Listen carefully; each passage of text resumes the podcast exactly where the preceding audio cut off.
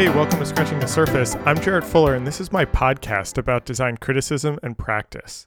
This week on the podcast, I am joined by the multi hyphenate Jeffrey Schnapp. Jeffrey is a faculty member at Harvard, where he teaches in the architecture department and is the chair in the Romance Languages and Comparative Literature department. He is also the founder of MetaLab at Harvard and co director of the Berkman Klein Center for Internet Society. He originally was trained as a medievalist and has written about everything from media, technology, architecture, design, and the history of the book. I was first introduced to Jeffrey's work when he co authored the Electric Information Age book a couple years ago with Adam Michaels, who was just recently on the podcast a couple weeks ago. As you can probably imagine from from that biography, this conversation is all over the place. Jeffrey's research is vast and spans disciplines, and I was really excited to talk to him about this work. In this episode, we talk about why he likes to call himself a knowledge designer and why the word design feels like the right word for so many of his interests. We also talk about his desire to subvert or to uh, discover new forms of scholarly discourse and how the form and content of his research is completely inseparable and how the two influence each other.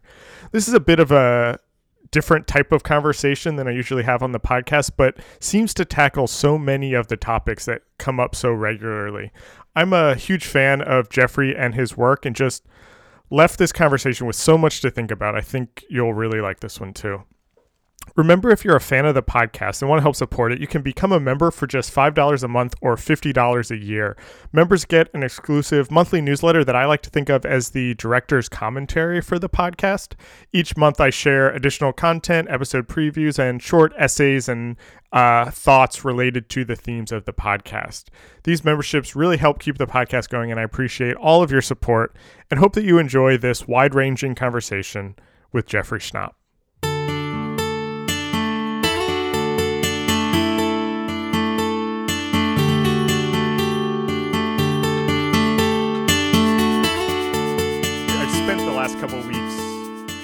Bunch of things that you have written, rereading things, kind of reading interviews you've done. And I kind of want to start and ask you a really weird first question and just, you know, you're you're at a party, you're introducing yourself. What what do you call yourself? Like how do you describe what you do? That's a it, uh, unfortunately that is a really hard question because uh, I I do a, a lot of a lot of my activities belong to different realms of inquiry, practice, yeah. endeavor. Um, but I continue to uh, at least persuade myself, if not the world, that actually they're very tightly interconnected and that okay. they form a cohesive whole. Uh, although sometimes I struggle with describing precisely what that cohesive uh, element is. Yeah. But I, I, guess what I would say uh, uh if I were to give the uh, the even sub elevator length okay, I love answer it. to the question is I would describe myself as an experimental humanist. Okay. In other words, I'm somebody who comes from an arts and humanities background who's deeply rooted in a set of historical disciplines. In my case, uh, I come from the literary sector in terms of my scholarly earlier mm-hmm. scholarly career, but I've always been thought of myself as a cultural historian, mm. but I'm not interested in just conventional forms of scholarly practice. I've always been interested in experimental practice. Right. Um, and uh, um, so that would be my sh- the, the really short version answer. Over the course of the years, I've increasingly uh, called myself a knowledge designer.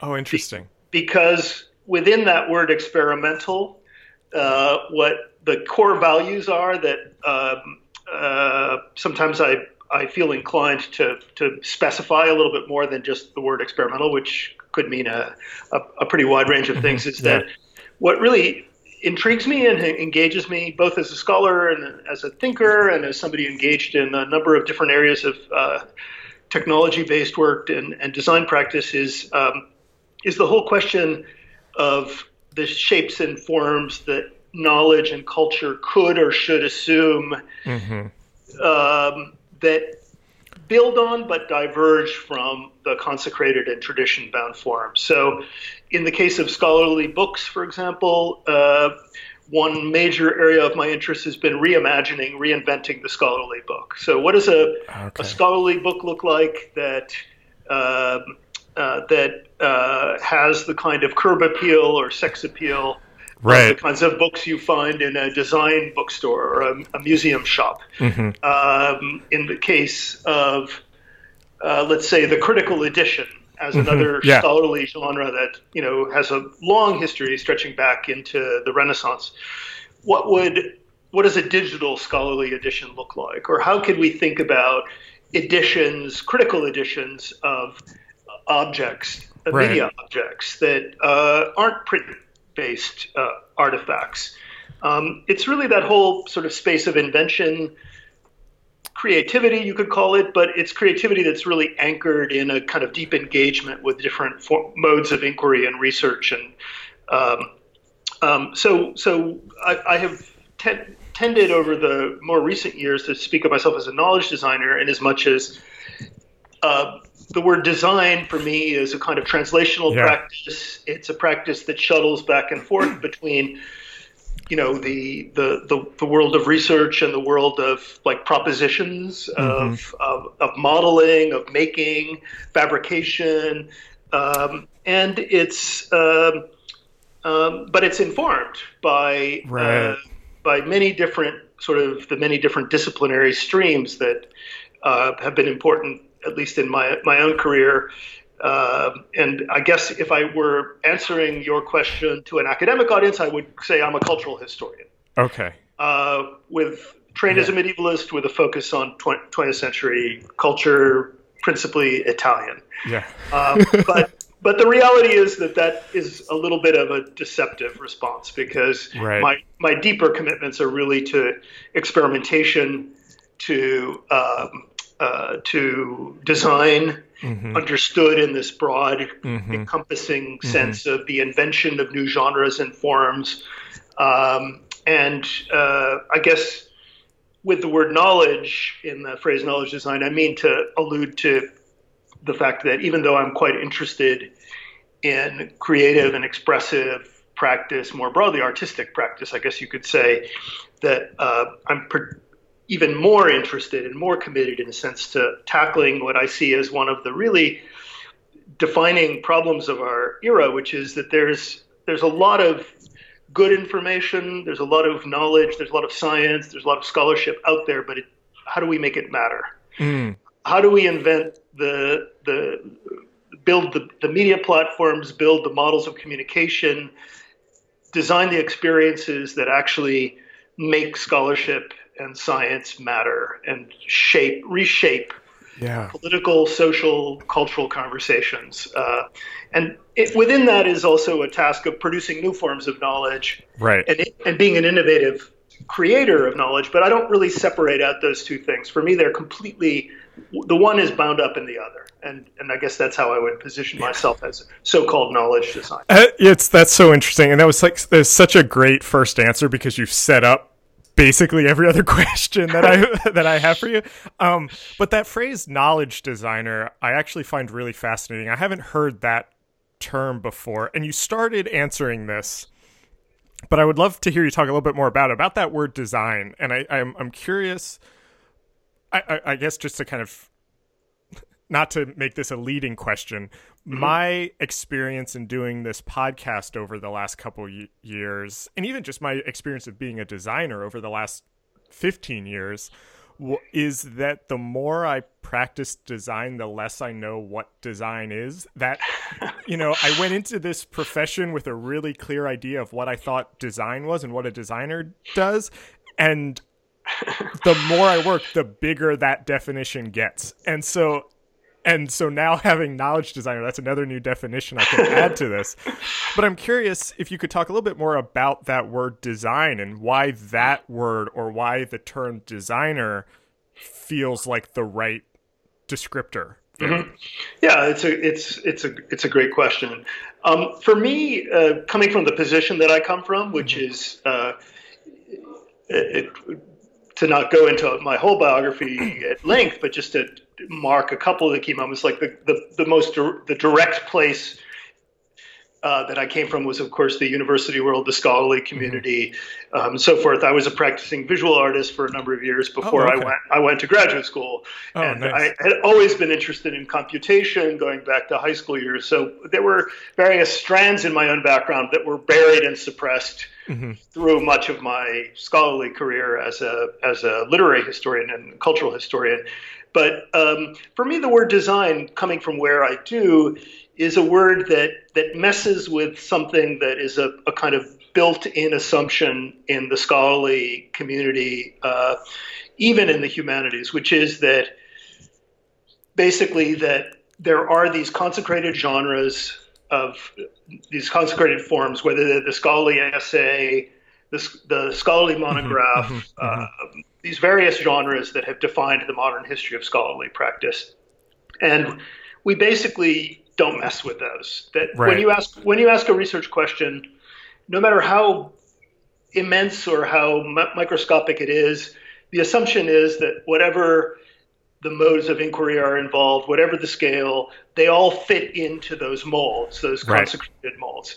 And um, somewhere in the 1990s, as I was teaching at Stanford at the time, uh, very stimulated by what was happening in the startup community and the creative mm-hmm, community mm-hmm. in San Francisco, I, I really started getting increasingly impatient and bored with those molds and thinking that there were some really exciting adventures that were taking place that weren't about technology, but that were certainly enabled by shifts in digital media uh, and technology.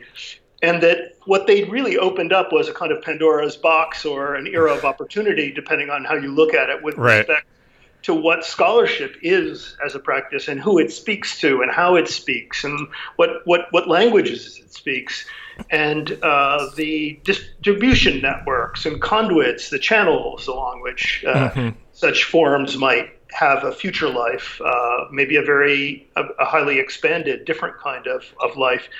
And um, the, the word design kind of came to me in the midst of that as a word that yeah. connotes a kind of what I, I would like to say in the most positive sense, uh, kind of contaminated practice. In other words, where, yeah. where you one one is inevitable always by definition almost in this kind of unstable middle middle ground between mm-hmm. research with a capital R and making and practice and fabrication on the other side, like stuff where you get your hands dirty and you've got to place a bed and put a stake in the ground and right. and, and basically model something, not just discuss it or theorize it. And so, um, for me, that um, uh, that middle space, that kind of translational space, um, really made a lot of sense for describing a very different relationship between the sort of pure and the applied mm-hmm. um, that suggested a kind of feedback loop structure, like I was describing before, where even before you can ask a research question, you're always already thinking about the the various outputs that right. would be most appropriate to a particular challenge on the research side, where the the whole question of form and content is, is so completely deeply intertwined, the one with the other, that um, that every research question becomes a design question. That's uh, interesting. And yeah, uh, yeah so uh, I mean, for me, design came into the picture in that in that context.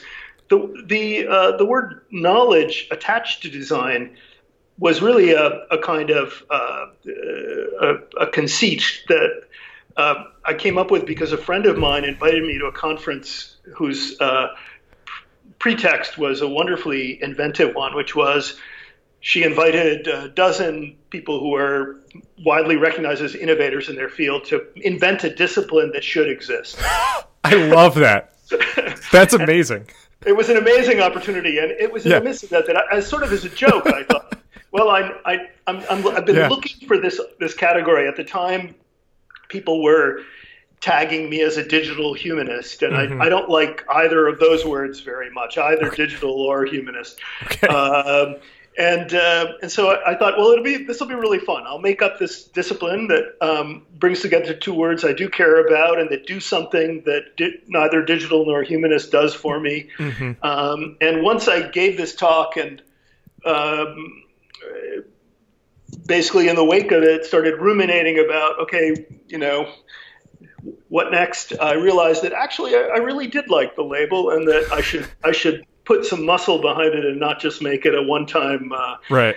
gesture. So I've I've come over the course of time to to not only uh, to, to, to, try to better articulate what I think of as uh, knowledge design, but also to write a few theoretical statements on the subject and to try to disseminate it as at least one one other concept of the way in which design plays in this really key intermediate gray zone uh, between theory and practice. And um, for me, at least, it's been it's been useful to try to carve out uh, what admittedly is a somewhat eccentric space of practice, at least eccentric with respect to academic, uh, traditional academic disciplines. Yeah, yeah, yeah. I have, I have a, I, I don't mean for this question to be too specific, but I'm, I, I, what you're saying about kind of uh, form and content and how you can't separate those, and how in, especially in academic environments, there are these forms that you always stick to, and you know, you mentioned at the beginning how diverse your research topics are.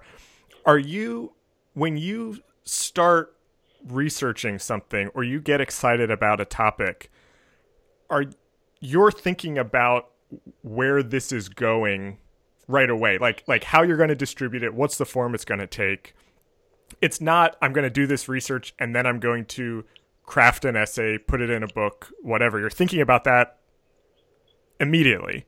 Exactly. Yeah, I can give you concrete examples. I mean, um, most of the books I write, um, the writing is actually not just written to design, but the design is designed for the writing. That was my next question. Um, yeah. So, you know, the Electric Information Age book would be a perfect example. Yeah, exactly. So, Adam, Adam, and I, um, even before any of the book was written, uh, spent a lot of time thinking about how we wanted this book as a physical object mm-hmm. to interact with its objects of study to really be contaminated in in the most fundamental sense to be exactly the same scale to have the same kind of binding to to have a feel of the very objects that the, the book is in a sense historicizing right. and and re, whose history it's reconstructing and to find a, a a, a, nice design language, but also a kind of verbal tone, a texture that would uh, uh, somehow speak the same language as those books. Like right. play, be, be, a responsible, scholarly, archivally grounded piece of research, but one that had a kind of playfulness mm-hmm. and uh, a, a, sort of effervescence, if you like, that um, that that's somehow dialogued with the, the genre of books that um, it analyzes. So that's a that's a perfect example, and that of course the collaboration with Adam was really crucial to achieving that end. We, you know, even as I was writing the main bulk of the essay, I was constantly sending Adam sections. He was sending me concepts for the I love that. Uh, page layouts, yeah. designs. I would go in there and tweak them or make, you know, make uh, design suggestions. Neither of us stayed in our lane, so to speak, and and that's the kind of those are the kinds of collaborations I really love. Mm-hmm. I, I I like um, getting to to you know, in a sense, mixing it up in that way where there aren't clear kind of partitioned roles. And similarly, in uh, the the last book. Uh, main major book that I've done, which is this uh, book called FuturPiaggio, which is a yeah. a bolted uh, book that's a, a, kind of reedition of a, a, kind of reprise of Fortunato Depero's famous uh, right. an- anthology uh, in the form of a bolted book, but that combines with that format a format that was borrowed from the Olivetti uh, design notebooks, the red oh, notebooks, yeah. yeah. folded French fold pages that are underprinted uh, on both sides and semi-opaque. So there's all these kinds of spatial uh, subtleties to the way the book unfolds. That also, we Daniele Ledda, who's my collaborator in Milan, and I spent a lot of time really just elaborating the concept and thinking about the scale of the different arguments. So every in short, in, in response to your question, every component of the the authoring process is always already being integrated into a design concept that includes everything from supports for the book, extensions of it, to right. really the nuts and bolts of typeface, page layout, the basically visual rhythms of the book. Uh, you know, we, we, we really like to get get our hands dirty around the uh, all of those component elements uh, as part and parcel of the authoring process. Yeah, you know, it's in, it, it, this is reminding me of two two things that may or may not be related, but I kind of just want to tell you about them and see if it sparks anything that you want to talk about. Um, uh, uh a couple years ago, I got really into uh, in my research, really into this idea of neutrality in graphic design, and that somehow, you know, especially the like the Swiss modernists, that that Helvetica and grids was somehow uh, neutral, and how that has gotten kind of distorted or or kind of co-opted over the years, and then comparing that to something like Facebook that sees itself as a neutral platform and then you know and then you see the 2016 election and how these ideas of neutrality that the forms that the containers of this content is somehow neutral just isn't true and probably has never been true and and so i'm i i guess the question that i'm getting at or, or what i would love to hear you talk about is how does thinking about the form while you're researching, how does that change how you research, how you write, how mm-hmm. how an audience receives it? Because it, it doesn't just change it doesn't just make it not a academic paper it changes everything yeah yeah no absolutely um, yeah i think about this uh, this a lot and uh, yeah, I think you know what's interesting to me about this kind of very constrained process, where on the one hand, the role of the so-called author, you mm-hmm. know, the, yeah. the, scholar, historian slash author, um, has been expanded. In as right. much as now we're thinking not just about how we assemble a bunch of materials and then how we interpret, analyze, and and transform that corpus of materials into an argument, uh, an interpretation, a story, mm-hmm. so to speak, but also how we, in a sense, design the whole con- the whole conveyor right. system, the the the, yeah. the, the device itself that's going to support, in a sense, that um, process. Um, on the other hand, of course, we're also constraining and limiting that authorial role by saying once you make these choices, um, you no longer have an infinite number of pages to make your argument. right, yeah. You may only have, uh, you know, space for 300 characters. right, right. Uh, that's what we allotted. Uh, figure out how to do that. Mm-hmm. Um, I, I, actually find that this, that kind of interplay of freedom and constraint uh, tremendously fruitful for myself, um, mm-hmm. and have always uh, been interested in the interplay between short and long forms of argument. So uh, one of the things I've tried to do also in my own work is uh, uh, I, I, run a publishing series that was formerly at the Harvard University Press, has now moved to MIT, called the MetaLab Project series. Right.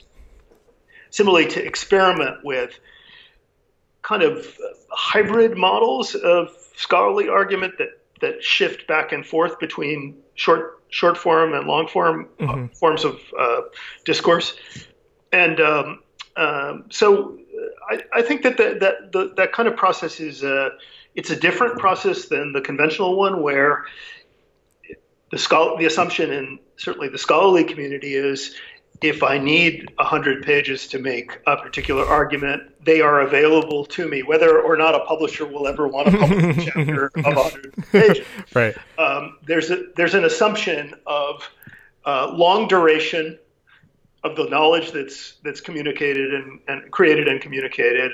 There's an assumption of absolute freedom in terms of the scale.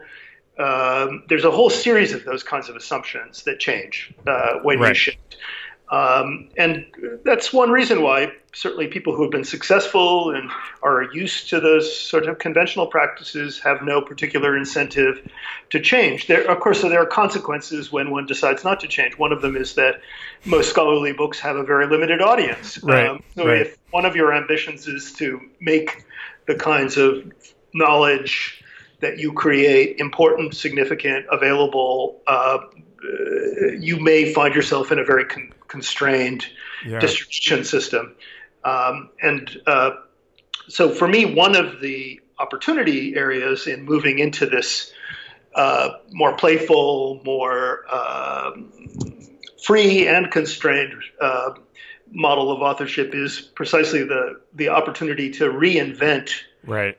the audience Right. for forms of, uh, of scholarship and uh, not just scholarship, but uh, argument that otherwise live in silos in, in very, very, you know, largely invisible uh, environments, and to make them matter in ways that uh, extend their reach and their their compass. So, um, so yeah, I think there there there's definitely um, there are sacrifices involved, and um, but I always underscore to my academic colleagues that uh, it's not an either or proposition. You don't have to give up Right. when when appropriate or necessary, uh, Mm-hmm. um, traditional forms uh, alongside these other kinds of ventures. But um, on the contrary, sometimes the most interesting design challenges are how to integrate very conventional document, conventionally documented, footnoted forms of narrative and argument with other forms that maybe can be experienced in very short time frames uh, that don't require the same kinds of forms of attention on the part of audiences. I- find those kinds of challenges, this kind of multi-channel approach to scholarly communication, let's call it that, um, Right. really to be a really interesting uh, design challenge. And a lot of what my lab at Harvard does uh, is connected in one way or another to that question. Yeah, I love and I love that you brought in you brought up MetaLab there because that was something I wanted to talk to you about. Um, because it seems like it's exactly what what you mentioned right at the beginning about kind of bridging theory and practice, and and MetaLab seems like that's its whole goal is to not leave these in academia, but to actually kind of put them out into the world. And so, I have I, I guess I have kind of two questions there, and one is a very kind of simple question, and then one is maybe a little more abstract. But just for for listeners who don't know what MetaLab is. Um, and even for me, and, and I, I feel like I have a little bit of a fuzzy understanding of it. Could you kind of talk about what MetaLab is and how it works? And then the, the bigger question is, can you just talk more about your goals for that project and, and kind of how that operates within both your practice, but then also within Harvard? Yeah, um, yeah. So uh, basically, uh, during uh, from 1999 to 2009, I w- when I was at I was still at Stanford, I uh, started up a, a, an experimental platform called the Stanford Humanities Laboratory, um, and that was really meant as a kind of platform that, um, in many ways, anticipates what MetaLab does. It was a, a kind of bridge between the the School of Engineering um, and the Arts and Humanities at Stanford. Uh, we were really interested in two or three domains that remain certainly central to MetaLab. One of them is uh, uh, the whole issue of large scale collaborative kinds of models of research and, and scholarly work in the humanities. So the word laboratory, you Right. know, again, signals a shift away from the kind of individualized artisanal Mm-hmm. model of traditional humanities work. Uh, another has to do with public facing forms of scholarship, particularly focused on links to museums, archives, and libraries. And the third uh, was uh, a kind of different model of pedagogy in the arts and humanities that's hands on, Got the kind of studio model brought into the, the seminar world of the arts Oh, that's interesting. Yeah. Um, and so when I came to Harvard and Harvard wanted to sort of create a similar kind of structure, we didn't want to call it the Digital Humanities Center or something like that. I, I already explained I'm not huge fan of that label, even though it's a useful label within Right. the academy at least.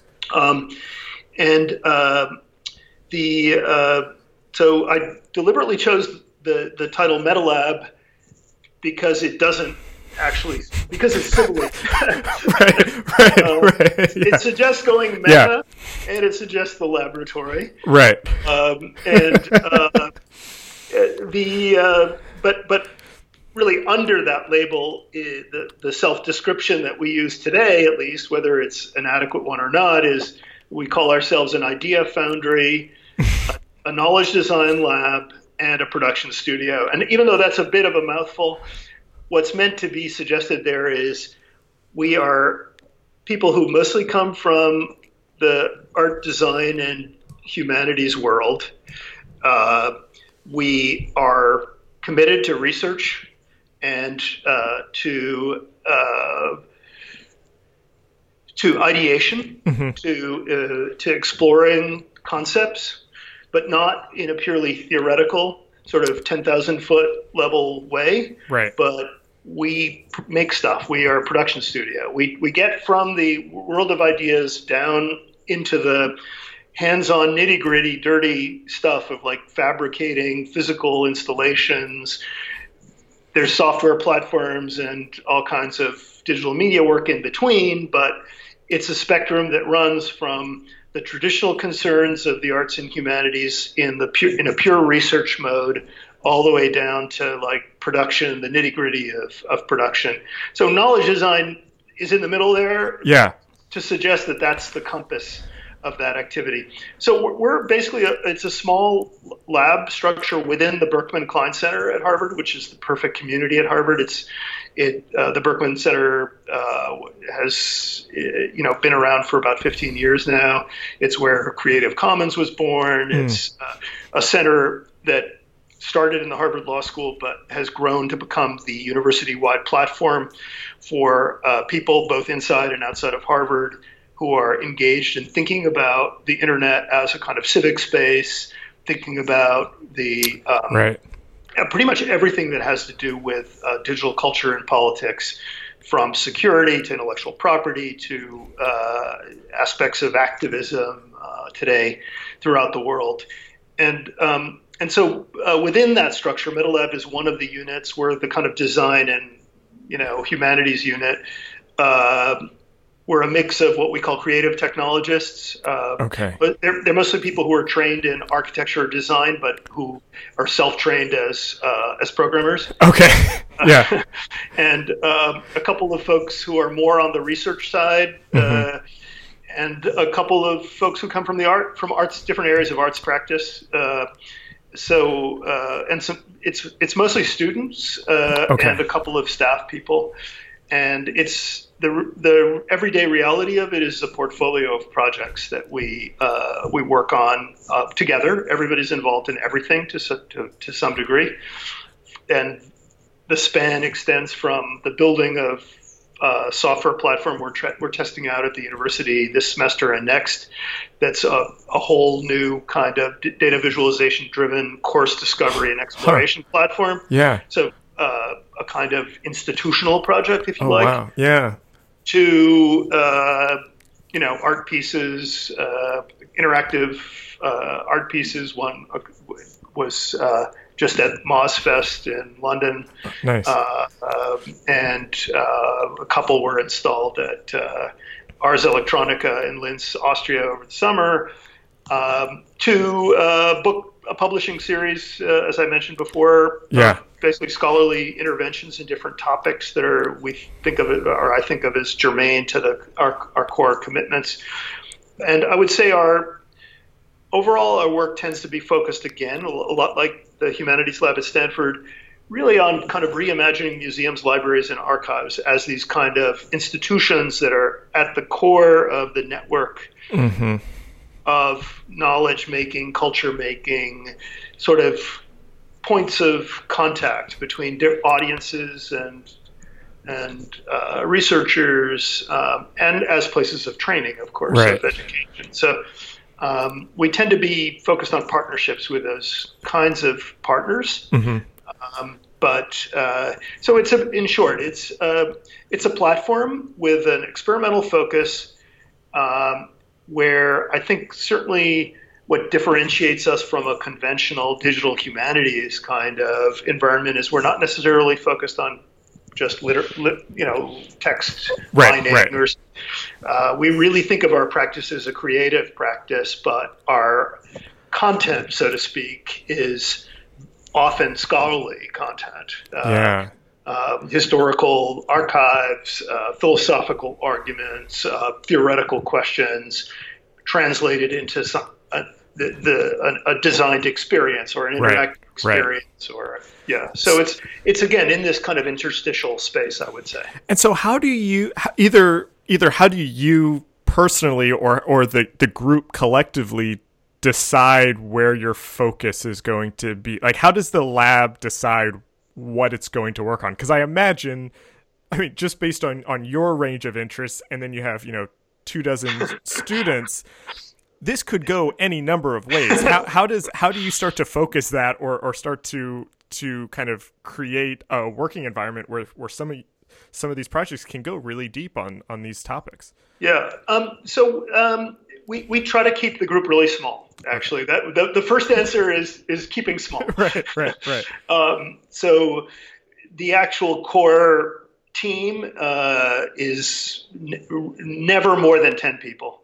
Usually closer to five people. Oh, okay. And um, and typically projects come uh, come about in a number of ways, but but typically they kind of bubble up through individuals oh, nice. within within that core group. Uh, uh, and uh, as I said, everybody sort of is involved in every project, but typically there's somebody who's the lead on the project, and a couple of other folks will join the the, the lab. But as a member of that particular project team, that doesn't mean that they'll be involved in everyday you know, sort of central staffing of, of the lab. And so we're really a portfolio of projects, but we, we keep the, the core group small and we keep the number of projects relatively small. Um, so, yeah, I would say it's really the chemistry of this somewhat loosely structured you know, uh, collective, but very small collective that um, mm-hmm. kind of keeps us from going off the rails with too many things. We try to keep right. keep the, the portfolio pretty tightly focused. As I said, museums, archives, and libraries. Almost all of our projects map onto the three institutions. We have a couple. I, I would say an emerging interest that has become increasingly central, especially over the last couple of years, on in, kind of the environment, environmental mm-hmm. data um, yeah. uh, there's one project in particular that my colleagues, uh, uh, Keith Hartwig and uh, Matthew Battles, have been focusing on called Invasive Spirits, which mm. is focused on uh, using invasive species and brewing and fermentation processes. Oh, interesting. To, to um, to, to kind of drive conversations about immigration Right. Uh, huh. to, to use creative but lateral ways into hot button, yeah. like contemporary social topics. But we're also more broadly interested in botanical gardens and arboreta and the whole question of how we can re curate and reimagine the experience of you know these these living collections huh. um, in ways that uh, we've experimented with in uh, museums and galleries. So um, so th- there, there's almost always a pretty tightly wound, you know, set of core mm-hmm. issues, and we try to keep our focus uh, on no more than a couple of projects at a time. And, and it's a very fragile structure, but it, it, it's also it's also an agile structure. So right, right. I, I don't think my experience at, Stanford taught me that you can't have it both ways. You yeah. need to be, if you want to be agile, you have to be a little bit fragile. Yeah, yeah, yeah, yeah. I love that. and um, and and and that's uh, so so we we we don't get a lot of support, direct funding support from uh, Harvard per se. Mm. We we rely a great deal upon going out and and writing grants and bringing oh, interesting. project-based yeah. funding into the mix to su- support the community. Mm-hmm. Uh, but we do get just enough, like minimal kind of infrastructure funding to, to, stay afloat. Yeah, yeah. It's that kind of delicate balancing act that characterizes MetaLab as a as a structure. So we're we're part of the Berkman Center. Uh, our admin support and so forth comes from the Berkman Center, uh, but we're physically housed at the School of Design because the School of Design likes us, and we and we contribute to the curriculum yeah, uh, yeah. in various ways. I teach one course a year in the School of Design, and my colleagues participate often in events and initiatives. They serve on review boards and juries and so mm-hmm. forth. Um, and uh, and then more broadly, we speak to Harvard as a whole, but through the, our our role in the Berkman Center. So it's a little bit of a delicate balancing act, but it's uh, I think it's it's worked reasonably well for the years that we've been. It seems like it. Yeah. For five years or so, and and there's a lot of renewal in terms of the group also because people come and go. Right. We we don't really have you know a robust enough structure that we can have like three staff positions. right. Right. like right. Everything everything is on soft money. You know? yeah. yeah, yeah, yeah. It's, like running a design practice. Right, right. Yeah, it, it sounds very familiar. um, I want to. I could. I could talk about MetaLab for the rest of this conversation. I, I find it such a fascinating structure, but I, I do want to kind of take some of that and and pull back a little bit and talk about this a little more generally. And and you mentioned. I don't exactly know how to phrase the question I'm going to try to ask, so I'm going to take a stab at it and Okay. We can kind of go from there because you've mentioned a couple times that you don't like this phrase "digital humanities" um, or, you know, or humanities even. Um, and I had watched a, a, short video on on YouTube in preparing for this where you were talking about the digital humanities and. I, am curious about somebody like yourself who comes from a, a literature background, literary criticism, uh, medievalist, taking those things and then your research in architecture and design and the built world, the connections or the parallels there, or how how. Mm-hmm. I mean, yeah, you you, you get, kind of get what I'm getting at. How how yeah, does that yeah. background kind of influence the way you're thinking about these things today? Yeah, well, it, it, um, first of all, I can reassure you it does, as a first point. Yeah. Uh, but um, yeah, and actually, I think, as I said, I think digital humanities is, has been an incredibly valuable phrase because it's allowed, it's created a, a, kind of grouping that might be a little bit artificial, but all groupings have a kind of right. artifice right. to them. Um, it's one that's been useful in terms of certainly the conversation about innovation in the mm-hmm. humanities disciplines. And uh, so it's not that I reject it completely wholesale. Right. I just, I, I just find that it, kind of misframes what I think of for at least for me, not for the rest of the community that falls under that general rubric of digital humanities, might not be the case at all. But uh, I, first of all, even though I, my training is literary, I've always been particularly focused on visual. Mm. Visual right. culture okay. and the kind of work that MetaLab does, and this was true of the Humanities Lab at Stanford, was also, I think, preponderantly focused on um, on visual media um, and uh, there are various reasons for that, but I, I find that uh, the word digital in digital humanities for me suggests it gives too much agency to the technologies and not enough right. emphasis on the fact that what really is at the core of this is an experimental turn. It's not the digital per se. Mm-hmm. It's rather opening up the, the, the these very you know rich questions about what a scholarly argument is and how should it be authored so to speak and how what kinds of forms are appropriate to our era versus 100 years ago um, and where should one encounter and how and what medium and what right. forms uh, and and what do we want the reading of learned forms of argumentation? What kind of experience do we want to design uh, uh, that is suitable or meaningful, or maybe increases the legibility or the impact of these forms? Like those kinds of questions, I think. Um, are, are, are not suggested by the label right. digital humanities because it seems to suggest that somehow, well, we're just taking the humanities and we're adding digital right, methodology, right, right. Which, which, is perfectly fine. There's um, I'm, nobody. I'm not going to protest that uh, uh, as a move. It's just it doesn't capture the what seems to me the important mm-hmm. core narrative.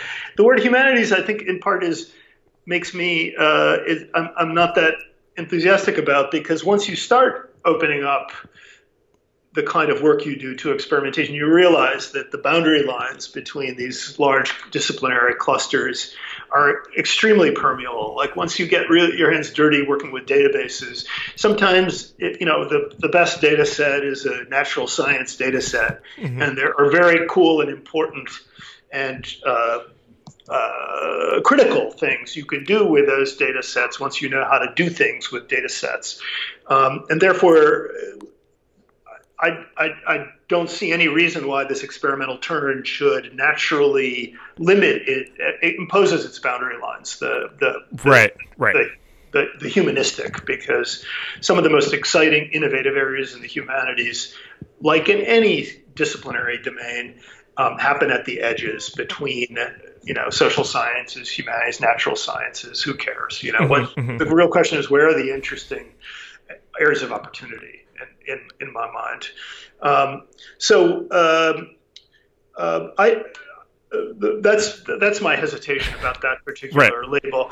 But uh, so uh, I came to scholarly work, as I said, after a number of years as a practicing visual artist, somebody whose I think principal interests were in the visual arts, um, but had language skills right. uh, yeah. and had accumulated a lot of baggage that hadn't really come together.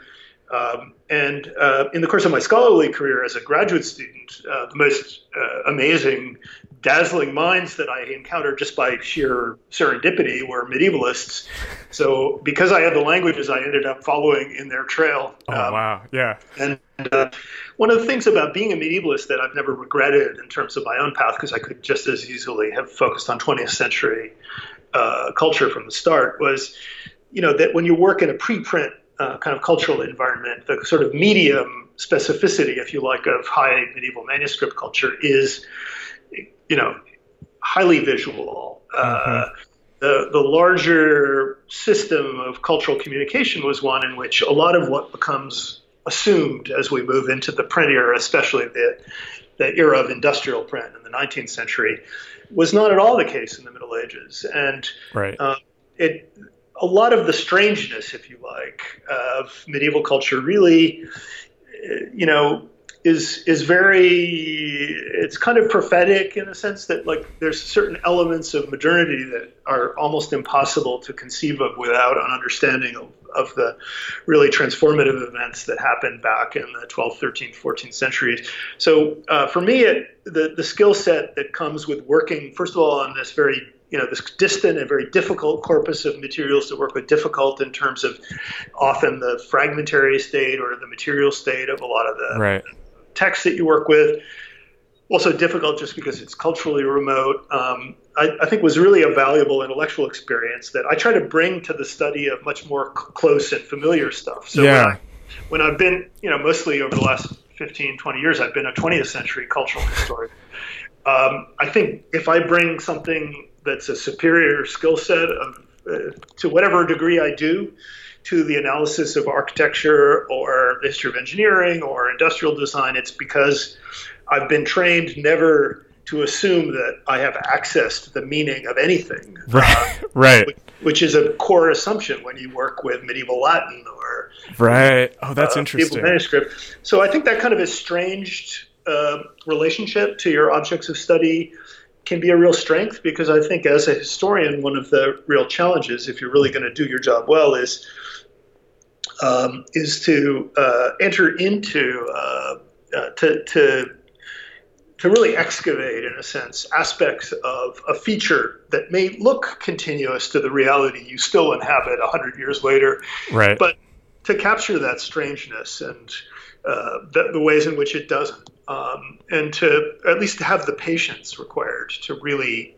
treat it as if you were treating an archaeological relic from five centuries or 30 centuries ago. Mm-hmm. Um, so for me, that was, I think there was a lot of value in that. Also, I think the, the larger, um, uh, uh, just the, the, the sort of respect that as a medievalist you and a classicist one probably could say the same of that you inevitably develop for um, well, the need for uh, kind of dogged and complex forms of research and analysis that um, precisely mm-hmm. because of the, the limited intelligibility of a lot of the cultural forms that you have to somehow make sense of. Right. Uh, that you can't assume anything, and that you need to look at any given cultural object from a multitude of different angles and somehow weave together all those different views to a single view.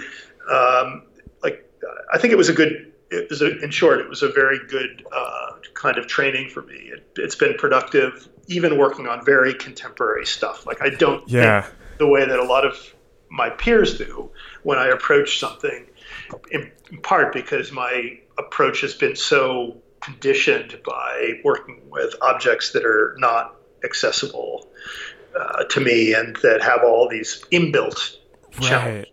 Yeah, it, it's that's interesting because for for for two reasons, especially I, I I think a lot about graphic design history and how to better talk about that with my students. And I've talked about this with other people I've talked to on this podcast before, so I, I realize I'm probably sounding like a broken record a little bit, but the the design history that I took when I was an undergrad was just slides of images and it was you know, look at the drop cap on on this or like here here you know here was this kind of illustration style. It was very surface level yeah. it was it was a history of style it was not a history of graphic design um and i i'm really interested in design history that is kind of pulling back a little bit and is looking at the cultural political economic circumstances that both made that work and then also that were influenced by mm-hmm. that work. Uh, and so in that video where you were talking about the digital humanities that I watched, and I should have written this down because now I'm going to like mess up what you were what you were saying, but you, you said something to the effect of you know kind of realizing or or being conscious that all of these mediums are influencing how we are in the world. Um, and I don't know if I really have a question there, other than I'm yeah. trying. I'm trying to figure out how to connect that to graphic design because I am fully on board with what you're talking about, uh, and I feel like often, and this is a blanket statement, but that mm-hmm. graphic design is kind of not on that boat when it should be. Yeah, you know what I mean. Yeah, yeah, no, I do. I, I totally know what you mean, and and I see it in the form of um, if I look at look around at um, uh, at the the even some really wonderful work that I see the the tendency for people to uh, designers to find a particular vein that they're that, that they kind of that they've like that somehow matured in their own practice and then just stick to that. Yeah yeah, you know and that suggests uh, a, a, a, a relinquishing of a certain what what to me seems like the a core core component of the adventure, which is right, yeah, to keep messing stuff up. Right, right, exactly.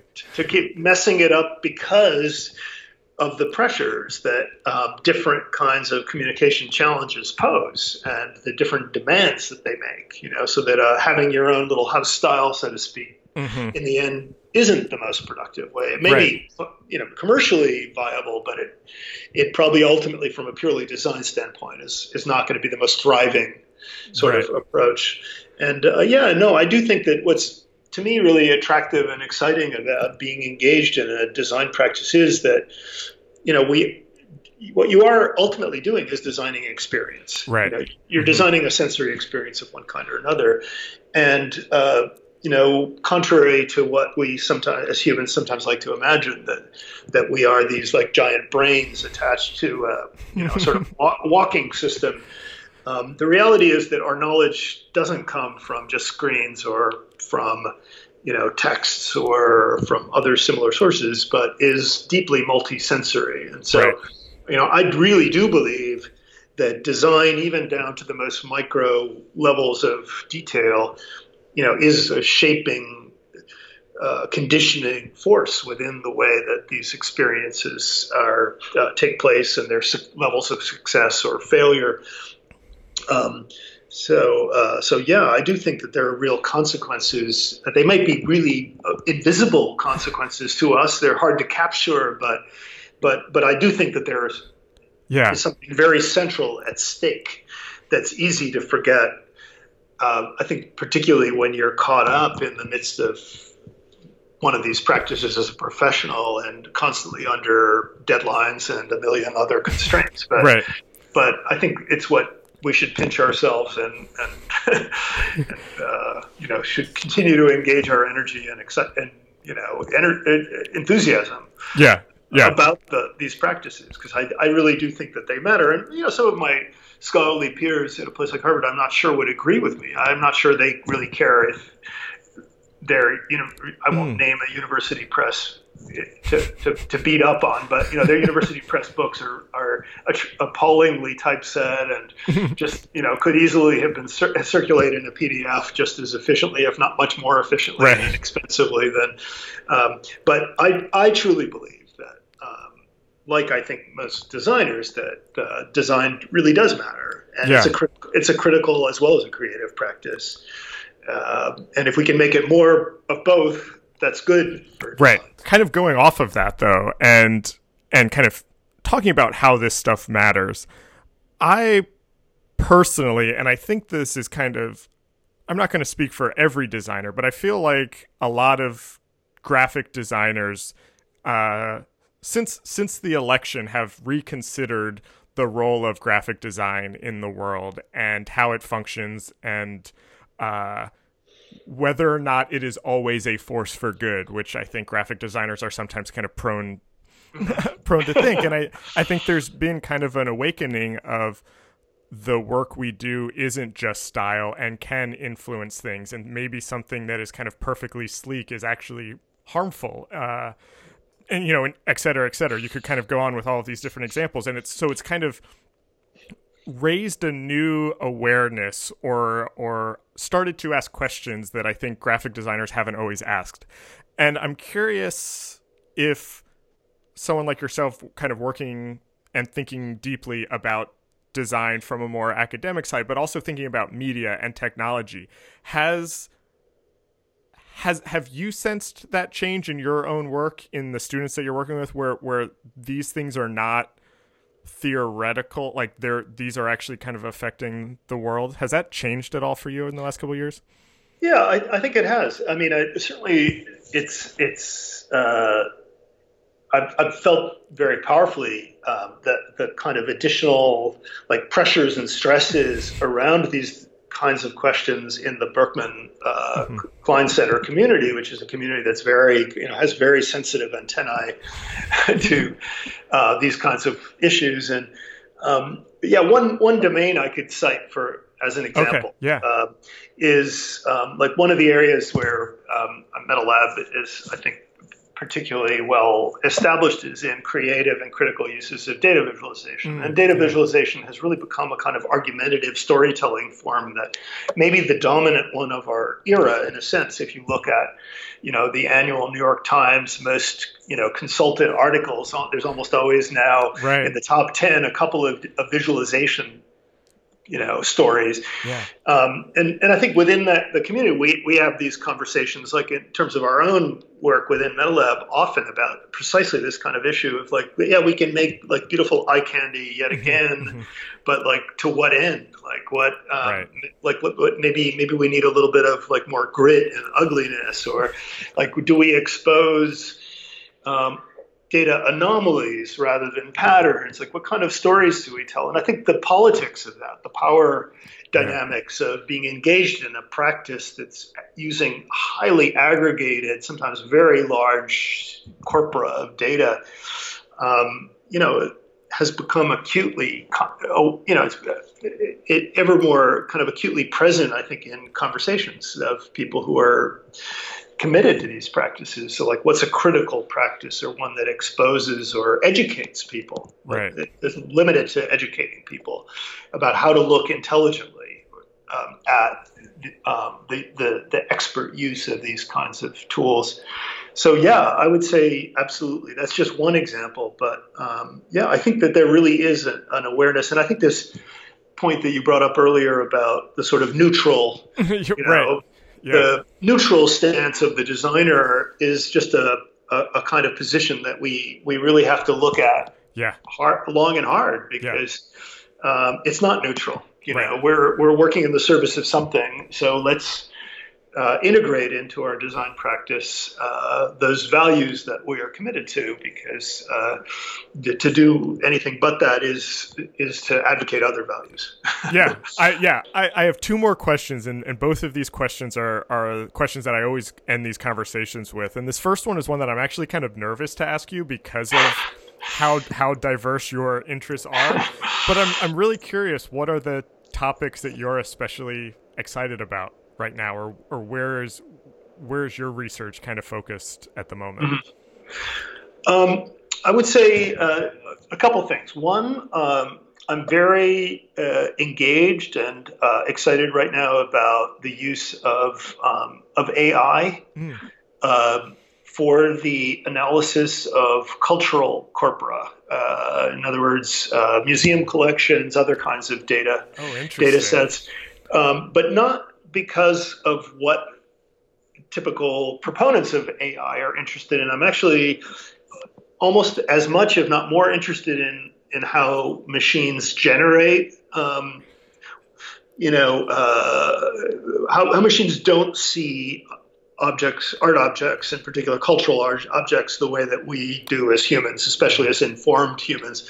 In other words, to use AI-based and machine vision um, in ways that could uh, enrich and expand curatorial practice in mm-hmm, particular. Mm-hmm. So I'm not so interested, I'm not an art historian, I'm not so interested particularly in art history as a field, but rather in using these techniques as a kind of expanded framework within which to look at large numbers of, uh, of art objects and to try to tell the kinds of stories that one does as a curator, but maybe um, using the estranged gaze of an algorithm mm-hmm. um, to, to look at them differently. So, um, sort of again, playful, generative uses of these te- techniques to look at large uh, artistic databases, visual databases. So that's that's one area where we have a project that's just starting up right now. I have a collaboration with a couple of museums in Italy. We're mm. thinking about doing a show, eventually using facial recognition technologies around portrait collections from oh, interesting. the Renaissance to the present,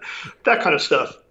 Um, I continue to be really also excited about books. I know it sounds like a, a strangely anachronistic uh, focus, but I, I, really think that that the the book uh, is not of the past, but is of the present, and yeah. that there's a lot of really um, great opportunities to to do exciting things with the codex as a format, with the the you know to really um, experiment with the book in ways that um, leverage the power of the kinds of technologies we have available to us to make arguments and tell stories and create experiences that um, are meaningful and different from the conventional ones we've come to associate, even with scholarly books. So those are two domains in particular that I remain. Yeah.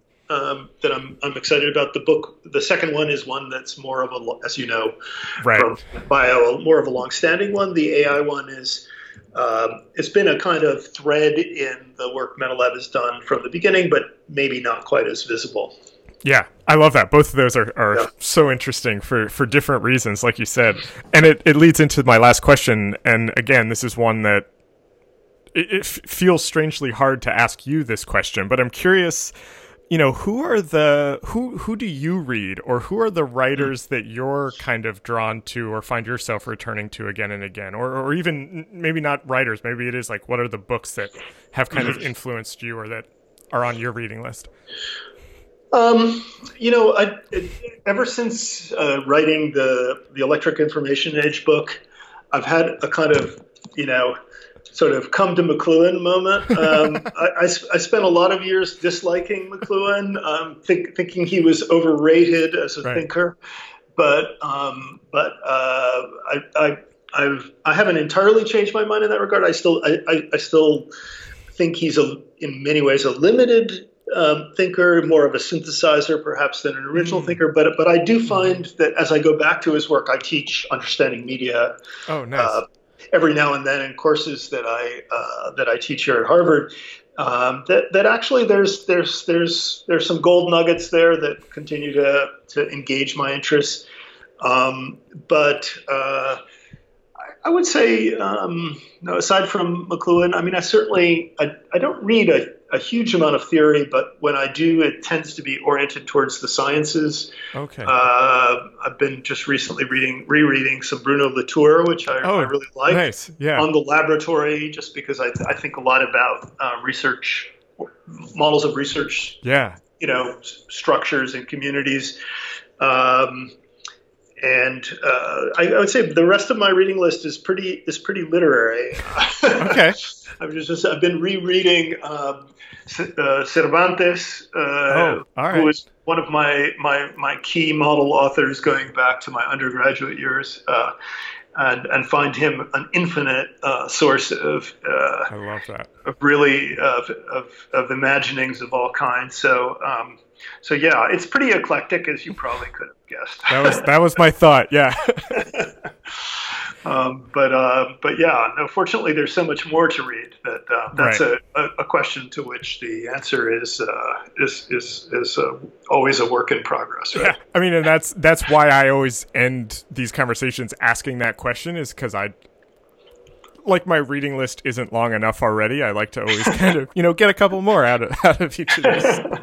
Um, this was this was so great. This was I I enjoyed this a lot. Like I said, I'm a big fan of of just the way you kind of think about all of this stuff and have found uh, it very influential on the way I think about my own practice. And so I'm glad we finally got to do this. Thanks for yeah, being on the podcast. It was, it was, it was my pleasure, Jarrett. I look forward to uh, to continuing the conversation at some point. This episode was recorded on November 2nd, 2018. Our theme music is by Andy Borgasani. We're on Twitter and Instagram at Surface Podcast. You can find us wherever you get your podcasts and at scratchingthesurface.fm. Thanks for listening.